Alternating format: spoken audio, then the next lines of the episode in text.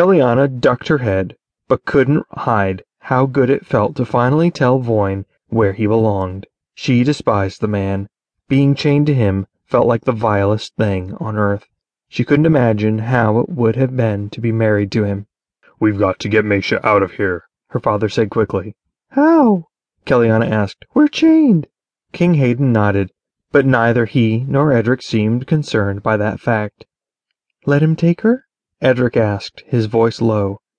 King Hayden nodded. It's the only way to protect her. I can't believe I brought her along. It's not like you could have known, Edric said. He let out a slow breath. We're just lucky he's with us. Think he could make it in his condition?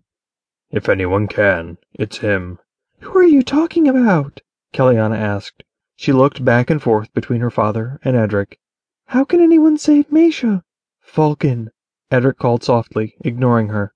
He moved his wrists, trying to rattle the chains quietly. Kelianna didn't know what they were talking about.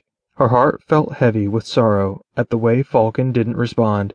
His head lolled to the side, the white streak hiding his eyes from view. Falcon, wake up, King Hayden said. Edric shook their shackled wrists again. The sound seemed to go completely through Falcon. He suddenly tensed, as though every muscle in his body was stiff. The veins stood out along his arms, and when he lifted his head, Kelianna could see pure terror in his eyes. He didn't seem to see their surroundings. His gaze was unfocused, and his expression was one of fear so deep it made her stomach hurt. He pulled against the shackles. When the chains rattled again, a strangled cry escaped his lips. He pulled harder, fighting the unforgiving metal.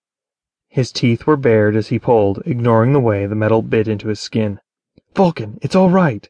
Edric tried to reassure him without raising his voice loud enough to draw the interest of any Kaidans. Falcon, you're safe, King Hayden said, but he didn't show any sign of recognizing the name. No, no, he yelled. He tried to get free, to break the chains. Falcon! Kelianna called, afraid he would hurt himself. He didn't appear to hear her. Edric glanced at her, then tipped his head back toward Falcon. Fade! Fade, you're not alone. It's okay, Edric said, his voice tight. At the sound of his name, Falcon slowed his struggle against the chains his eyes focused. The chains, he said, his words halting. I promised, King Hayden replied. I'm so sorry. I couldn't keep my promise. Kelianna tried to make sense of it all. She didn't understand why her brother was calling Falcon the wolf's name, and why he responded.